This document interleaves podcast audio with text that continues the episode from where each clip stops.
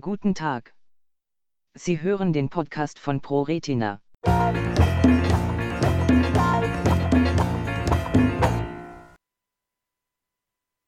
Ascher-Syndrom, Gentherapie erhält Hör- und Gleichgewichtssinn bei Mäusen. Genetische Hör- und Gleichgewichtsstörungen könnten in Zukunft durch eine Gentherapie behandelt werden.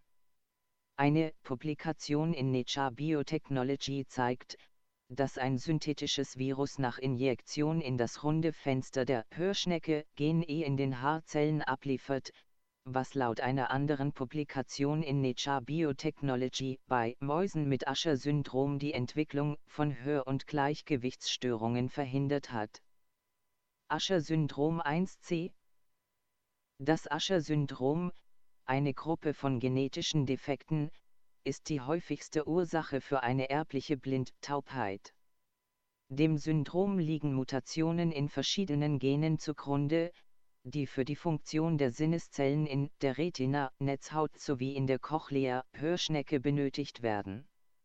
Beim Usher-Syndrom 1c ist das Gen USH1c betroffen.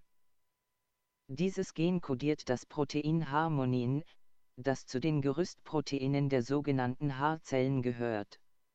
Ohne Harmonin kommt es in den ersten Lebensmonaten zu einer Degeneration dieser Sinneszellen, die akustische Energie in Nervensignale umwandeln.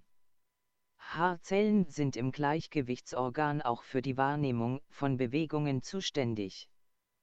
Gentherapie im Tierversuch ein Team im Boston Children's Hospital hat herausgefunden, dass bei Mäusen mit Usher-Syndrom 1c in den ersten Lebenstagen noch ein therapeutisches Fenster für eine Gentherapie besteht. Wenn es in dieser Zeit gelingt, eine korrekte Version des USH1C-Gen in die Haarzellen einzuschleusen, kann die Degeneration der Haarzellen verhindert werden. Die Haarzellen des Hörorgans befinden sich im Corti-Organ der Hörschnecke. Sie reagieren auf Wellenbewegungen in einer Flüssigkeit, der Endolymphe, die durch die Gehörknöchelchen des Mittelohrs in Schwingungen versetzt wird. Über diese Endolymphe können künstliche Viren leicht die Haarzellen erreichen und die korrekte Version eines Gens abliefern. Die Methode wurde von einem Team um Konstantina Stankovic vom Massachusetts A&R, einer Klinik der Harvard-Universität, Boston, entwickelt. Kern ist ein synthetisches Adenovirus ANC80, das mit verschiedenen Genen beladen werden kann. Nach einer Injektion in das runde Fenster wo die von den Gehörknöchelchen ausgelösten Wellen ausschwingen, verteilen sich die Adenoviren in der Endolymphe. Sie infizieren die Haarzellen und liefern ihre Ladung in den Zellen ab. Die Zelle nutzt den Bauplan, um daraus ein Protein herzustellen. Beim Usher-Syndrom 1c ist dies Harmonin. Das Team behandelte die Tiere in den ersten Lebenstagen in dem vorher ermittelten therapeutischen Fenster.